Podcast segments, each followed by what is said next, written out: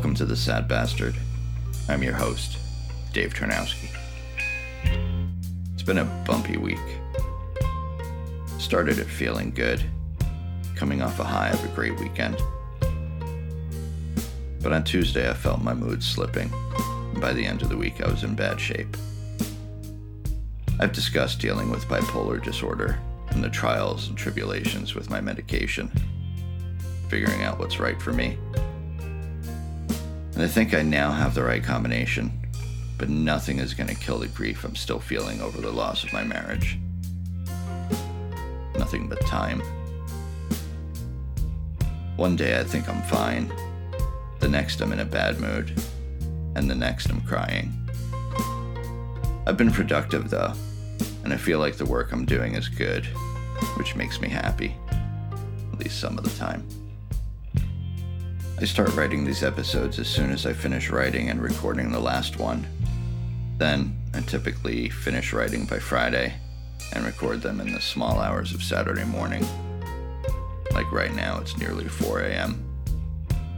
It's actually a late start for me.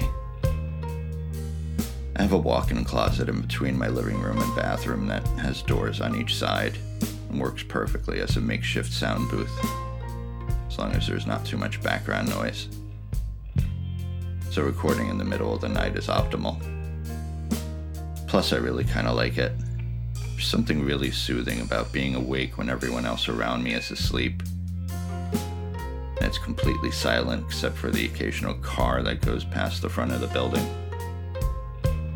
I get up, make coffee, sit down, and go on Instagram for a bit, wake up, and then around 3 or later, I go into my little room to record. I finished the last one around 5:30, but some take longer depending on how much I fuck up and have to stop, delete, start over again. Or if my mouth clicks too much because I need water, or my stomach gurgles because I need food or I just ate. The microphone literally picks up everything. And then the rest of the week, I'm up early every day writing the next episode. Eventually, I'll take all these scripts and make a book out of them. I have a couple of titles that I like Seen, as in being seen, and I've been enjoying myself when I haven't been miserable. I said that to someone back in July, I forget who, and they wrote back, That would be an awesome book title. And I agreed, so I wrote it down. And I agree more and more. I've never felt so happy writing before in my life.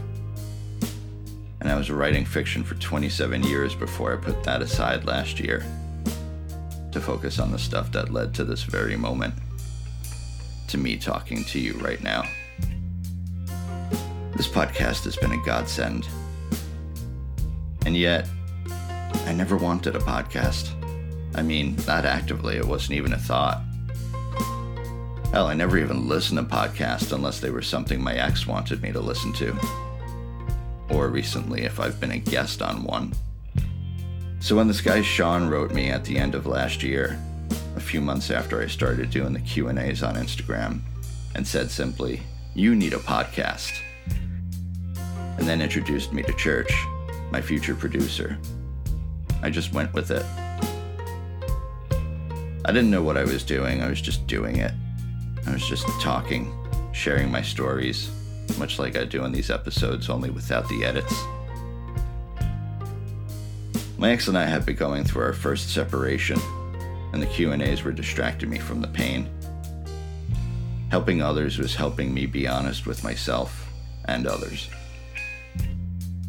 It took a while for things to get going with the podcast. I mean, my first episode was what, two months ago? But these past two months have been crucial in helping me through this second final separation from my wife. I would likely still be an absolute mess all the time if I didn't have this not only to keep me busy, but to help me sit with my thoughts and work through what happened. And not just with us, but with me. And why I did the things I did, and how I ended up here, alone and it's also my passion, or the main one at the moment. This great quote from Nietzsche He who has a why to live can bear almost any how. Simply put, if you have a reason to live, a why, you can suffer through any shit you need to. The how. Whether that's a shitty job or a shitty life in general. This quote came to mind when I received the following submission from one of my followers on Instagram. Sarah wrote, Hard to believe my creative work is good enough. I put in the time every day, but does it matter? Sarah, bottom line, if you love what you do, it matters. It is your why. Mean, look, I make no money off of this, at least not yet. When I finally do, it's not going to be enough to live on. So for now, I'll have to do other things I'd rather not do in order to supplement my passion. The how. Until I can get myself to the point where I am doing things that I love. The whys. I make no money from the memes or the Q&A either. Shocking, I know. Some meme accounts will sell shoutouts and do advertising for companies mostly and quite randomly a particular sex toy company I won't name because I'm not advertising for them or anyone in any way. I'll promote friends of mine, people who run pages I love and believe in. I do that shit for free. Plus, I'm not even sure who would want to advertise on my page. Maybe therapists or mental health websites. And those I would absolutely consider. My meme accounts focus on difficult parts of life, especially mental health and relationship issues. My memes can be heavy, but there's a humor in them, a knowing smile, a wink at the darkness. As if to say, Yes, I get you. I've been there. I'll be back there again. And I'll get out again. And you will too. In a weird way, my memes became a why years ago and then the Q&A stories became another why. And now this podcast is an even bigger why. The biggest I think I've ever had. I keep adding whys to my life, but no matter what, they never stop the thoughts. The hows can be very difficult to bear sometimes. I think about suicide often. I don't want to kill myself, but the thought arrives all the time.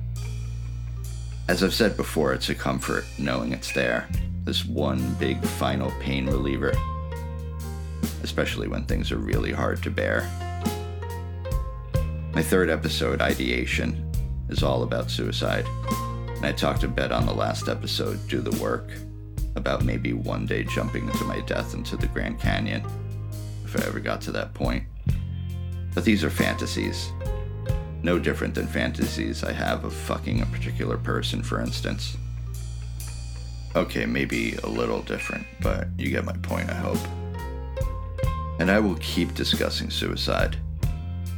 Not just because of the amount of people who write into me about it, or that I think about it from time to time. I want people to know it's natural, and they're not bad for having these thoughts. But because it deserves attention, and it isn't discussed enough unless it's in hushed tones.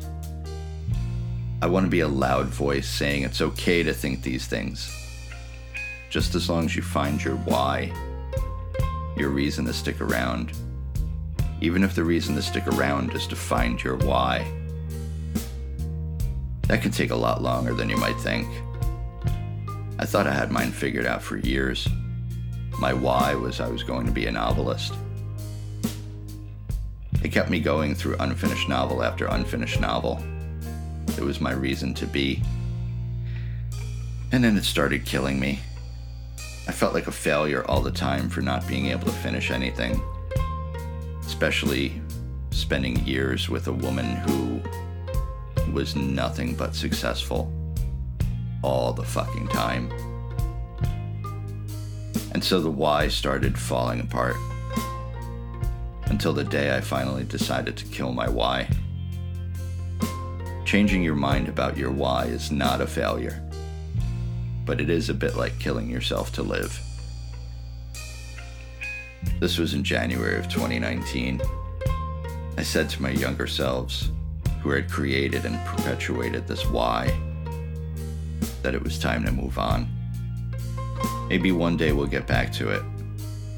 But for now, we need to focus on the why right in front of us, which was the Nick Cave and the Bad Memes Instagram account. As silly as that may seem. A stupid meme account that had started getting serious and started growing fast in popularity as a direct result. People felt seen, and I felt seen in return. Something I didn't realize I was missing.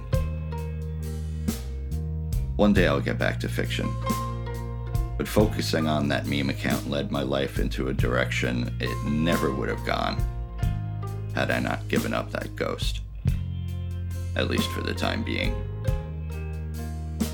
I would not be sitting here writing this, and then sitting in my little makeshift sound booth recording this, had I not decided to stop hiding behind fictional characters and telling my stories straight. I would not have been able to start being truly honest with myself had I not let go of something that was holding me back from telling the truth to anyone. The true reasons my characters were miserable was I was miserable. The true reasons they thought they were pieces of shit who ruined everything around them was I thought I was a piece of shit who ruined everything around him. So a new why for me became being open and vulnerable and sharing. But even the memes were a form of hiding, only behind the faces of famous people, or on top of them, as it were. When I look back to the ones from 2019 and early this year, see how much I was hurting and unhappy with my life, they make me even more glad I started doing the Q&As and connecting with others and myself. Because one thing I learned is to never make another person your only why. You cannot rely on other people to keep you happy, let alone stay around forever. I've done that many times before, which is the reason I'm saying it. I don't share my views on anything without having some hard won knowledge gained through painful experience. It's just like suicidal ideation. I've been on the verge so many times. And if you don't have a why, it's very easy to think, why not? When it comes to killing yourself. Life can feel so pointless. And why go through the pain if you don't believe you have a reason to? But I say find your why and never stop looking until you do. It's never too late to find your why unless you're dead. There's no looking forward anymore if you're dead. I mean, that we know of. I'd love to think of an afterworld as a real thing. Maybe even one that's better than this world. Which, yes, some would say is a pretty low bar right now. But this world isn't the thing that's bad, it's some of its people. Okay, a lot of its people. A whole lot of people everywhere seem to be saying, hey, how shitty can we possibly be? Let's find out the whys these people have are trying to rob others of their whys, their abilities to pursue their passions, if those things don't fit within their strict set of acceptable actions. But there are still plenty of people with more good than bad in their hearts. I get a lot of people writing in in my Q&As about awful things happening in their countries, or awful things happening in my own country and I choose not to respond to most of them. Not because I don't care, or because I live in some bubble where the world outside my apartment doesn't affect me, but because I do my stories and this podcast for very specific things. I want to help the person who wants to kill themselves to keep living. I want to give hope to the hopeless, the hurt, the down, and the doubtful. I want to help people feel seen there are other pages, other podcasts for you to go to for world affairs. Now, I know that may sound cold, and in a way I have to be.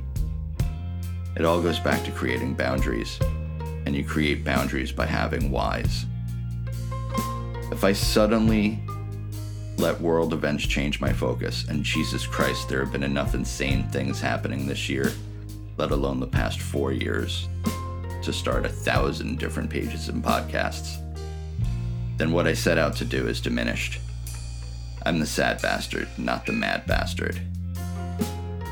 Well, alright, sometimes I'm mad.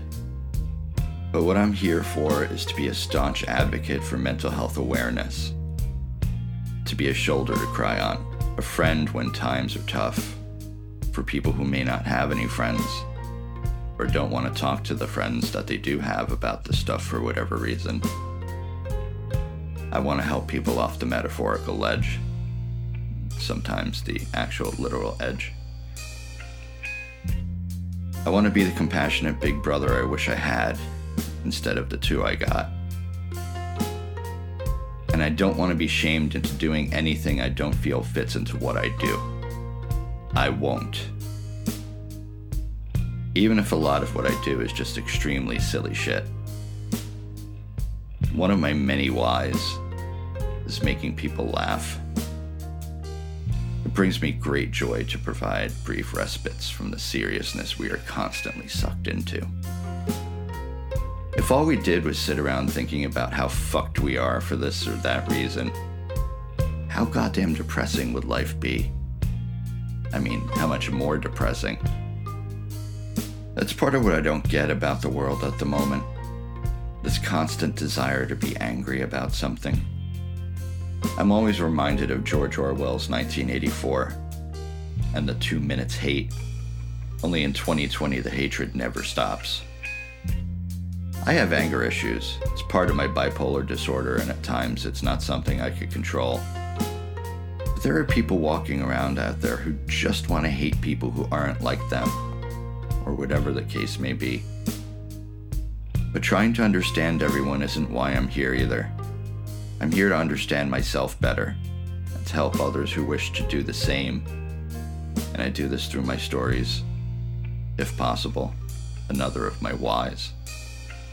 And the thing is, with the world as fucked as it is, I can understand why a lot of people would rather check out early.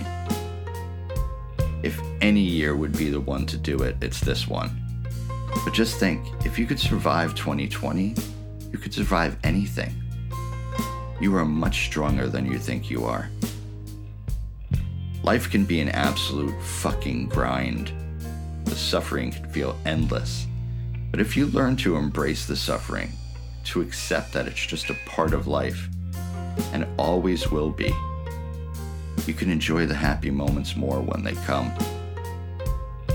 So, to get back to Sarah's question, Sarah, if the thing you consider your why your reason to live, your passion, isn't doing it for you anymore.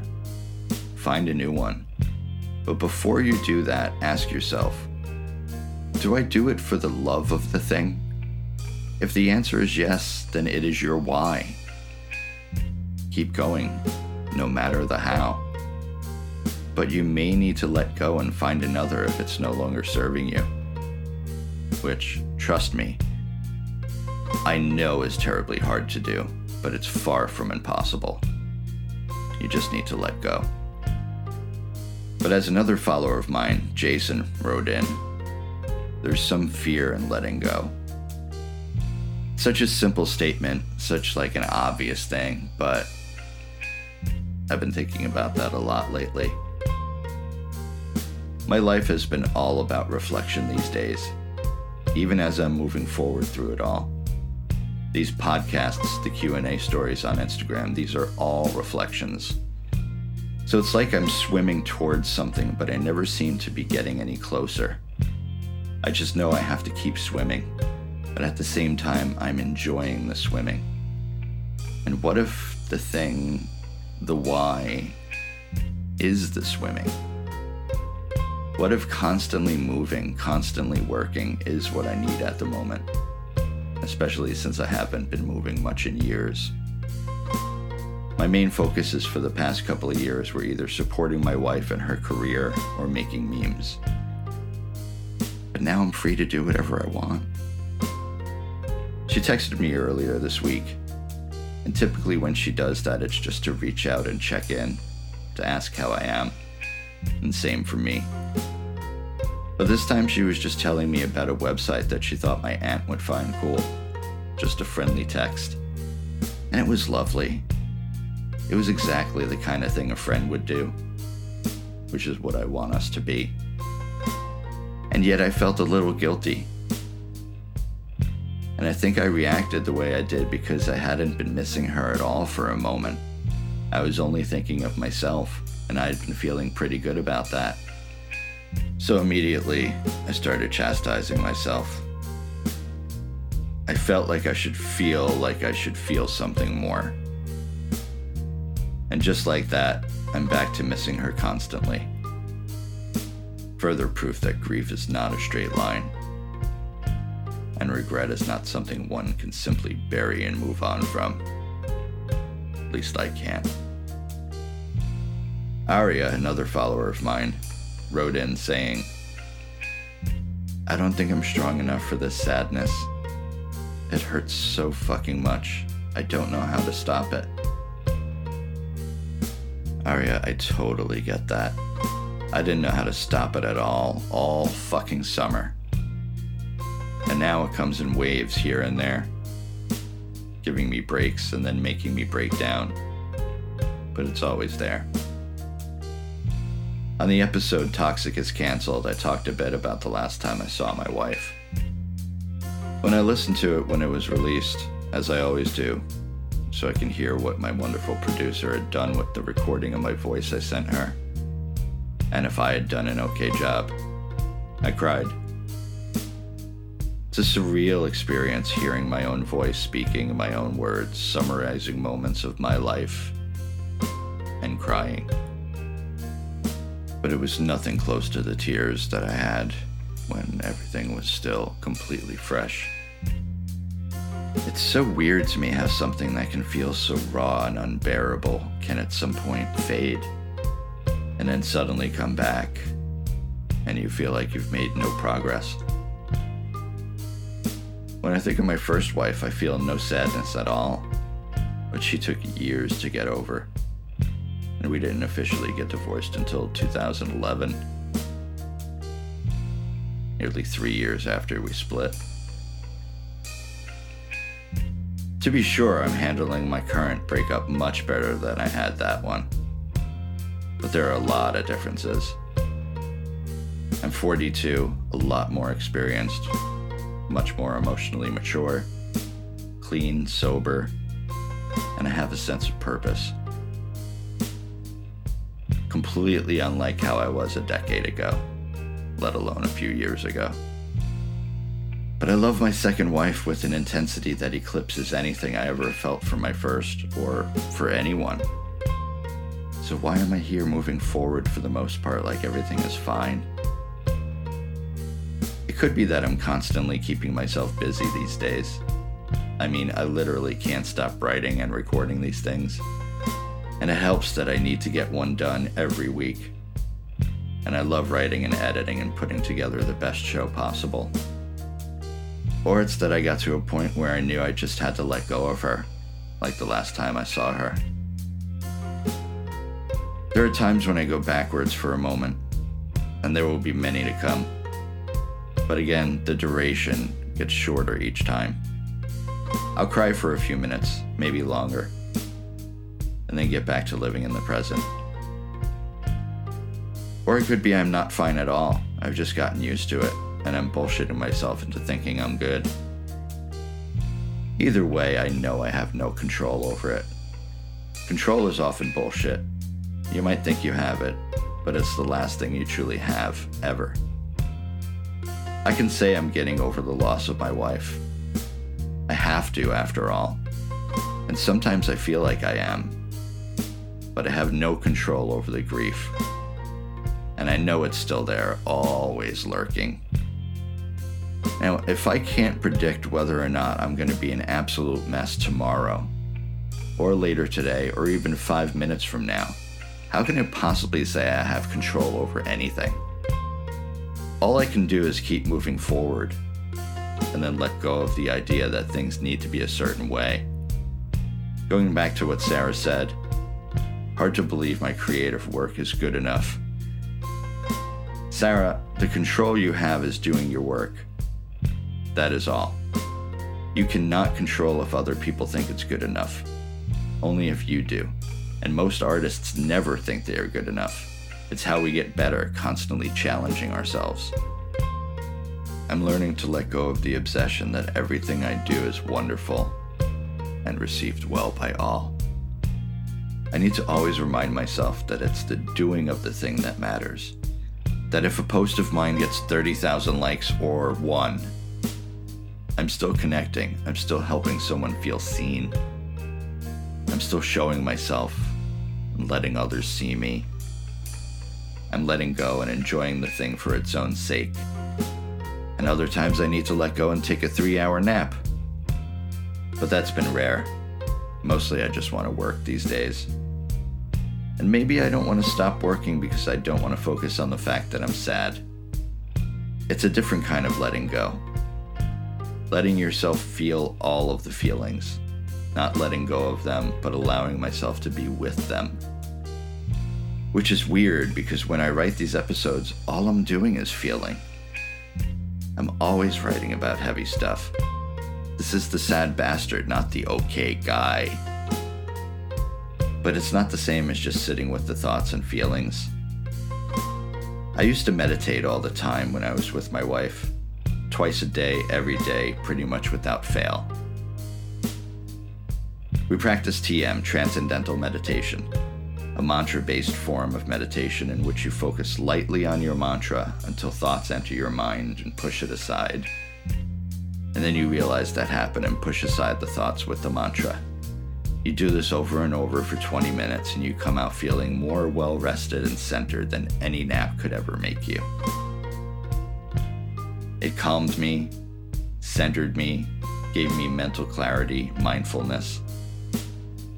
And here I am, four months apart from my wife, and I've probably meditated 20 times since. But I'm trying to get back to it. I've been doing it once a day this week, in the mornings. And when I sat down to meditate earlier and crossed my legs and shut my eyes, I could feel my body buzzing, like with a low frequency hum. The regimen of psych meds I take has kept a lot of my anxiety at bay, not to mention depression and irritability, and all the other bad crap. But the hypomania is very much alive and well.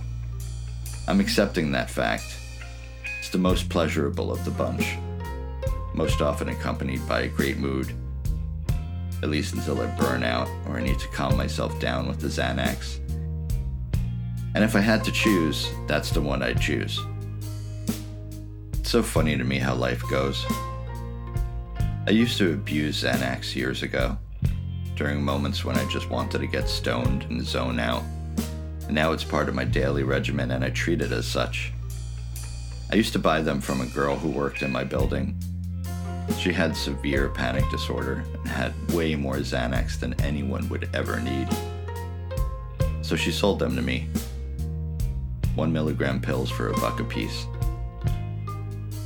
It's a lot cheaper if you have a prescription, but I didn't even have an inkling I actually needed the drug myself. And should have gone to therapy and get diagnosed back then. I just knew it calmed me. I don't recall the first time I ever took it, but back when I lived in Chicago, I worked at a law firm, running the back office and doing collections. I was calling clients of the firm who hadn't paid their bills, not broke individuals, so I never felt dirty about it. But it was a high stress job, and one of the legal secretaries, this lovely older lady named Andrea, would see me freaking out, and every now and then she would pass by my desk and casually drop off a few Xanax wrapped in a tissue and give me a little smile. I'd take one and instantly feel better. She was such an angel. But she had no idea I was a substance abuser, that I was smoking weed constantly. And that was likely making me much more anxious, since I didn't know I had bipolar disorder back then. Fast forward to the present day, and there's still a substance abuser within me. There always will be. But I take Xanax as a medication now because it works. And I can only have a certain amount each day, or else I won't have any for future days. Plus, I want to work and be alert, and getting stoned and zoning out are the exact opposite of helpful. I'm finally being a responsible adult, and it feels nice. And I think that's because I actually am an adult finally. I get kids writing into me all the time saying stuff like, finally an adult, because they turned 18 or 21. And I always laugh. In a way, I feel like I became an adult back in June when my wife and I split. Especially the day after, when I walked into a head shop and walked out without any weed. I decided I was going to sit with the pain and deal with it, get through it on my own. Okay, with nicotine and caffeine, but still. Brought to you by nicotine and caffeine, because what are you gonna do? Not vibrate all day? Four months later, and I'm still in pain. I just get time off from it every now and then. And I distract myself so much that I think it's gone, that I've moved on and then it returns. You don't go through years being with a person and then feel totally fine without them within a few months. Breakups are one of the leading causes of new relationships, rebounds, because some people just can't bear to be alone with themselves, and they rush into new things when they're not emotionally ready. I was definitely one of them. Within a month of moving back to New York from Chicago after my first marriage ended, I met someone from Boston through a dating site. I confessed my love to her almost immediately. Imelda. I hardly knew her. I just needed to feel love, even if it was pretty much pretend. We dated for maybe two months. Then I met a woman named Sandy at a party in February at a mutual friend's birthday party. Now an ex friend, literally because I dated her friend. Anna, if you're listening, go fuck yourself. Anyway, Sandy had just gotten out of a long relationship, and we were together for an intense month and a half, both wonderful and terrible. But through all of this, I was talking to my ex, my first ex wife, I mean. Who I was still married to, mind you. And would be for two more fucking years. Even though we were split and living in different states, both literally and metaphorically. In 2011, I finally got divorced and I met Caitlin, who would be my on and off girlfriend and then morph into a fuck buddy. And we were buddies. She would come over, we'd fuck passionately, then get stoned and watch TV, or vice versa. And then she'd go home to her apartment in Manhattan, like a 15 minute cab ride from where I was in Astoria, Queens, where she'd stay over, or I'd go to her place, and we'd do the same stuff. I thought eventually we would get serious, and at one point I told her I loved her, but basically she just laughed it off. She knew I wasn't serious or emotionally ready or both. And she was right. If I'm being completely honest here, which I always strive to, I wasn't even emotionally ready when I met my second wife. But she helped me get there. For nearly seven years, she helped me get there, kicking and screaming the entire way. As I've said before, I was a man child until very recently and I still have my days, but I'm working on being better. I wouldn't be able to do this, to write all of this and then record it and share it with the world without having been with her. So, no, I'm definitely not over her. I mean, I'm typing this with tears in my eyes right now, but I'm getting there. I have to. Because it's over. And when it's over, you need to let go and move on no matter how fucking hard that is.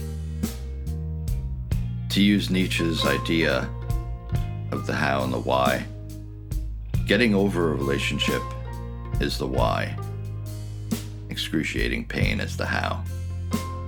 And you need to fall in love with yourself again, or maybe for the first time ever. So I will stick to the rule I set for myself when she and I split no dating for at least a year. I will learn from my past mistakes, not put anyone through my bullshit again, or at least the not same bullshit. But my wife and I will always share a bond. We will always be connected, at least in my heart. I texted her the other day to ask how she was doing, and she texted back, Not great. That made me tear up. I'm sad for her.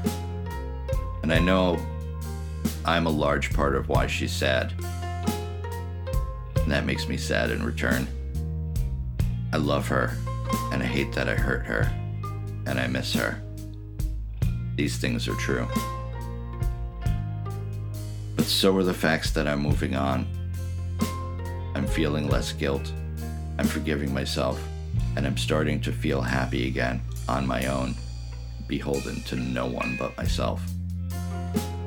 And I'm getting back to myself, one step at a time, while also figuring out who I'm becoming. The better version of Dave Tarnowski I will be. The better version I am already because of her, even with all the flaws I still have and the changes I still need to make. And I know she will be a better version of herself too and I know I helped her be a better version over the years. There's this gold chain she gave me years ago that I started wearing again.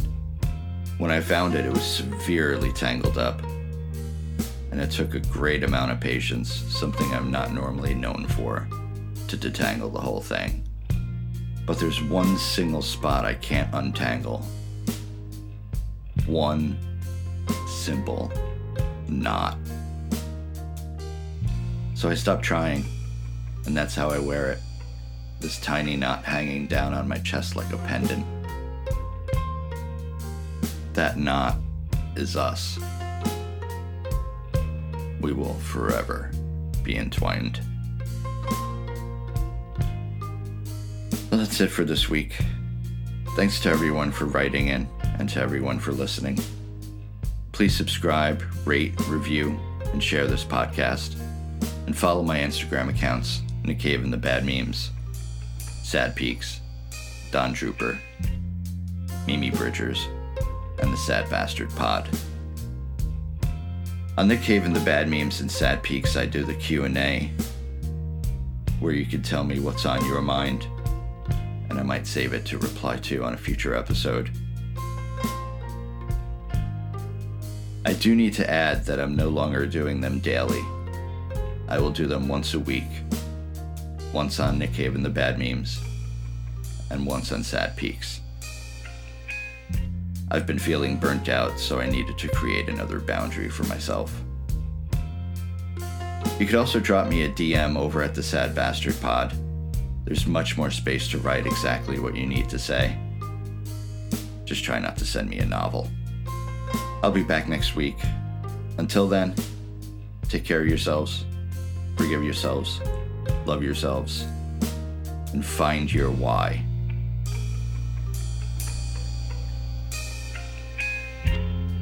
Taking me down, my friend, as they usher me off to my end. Will I bid you adieu?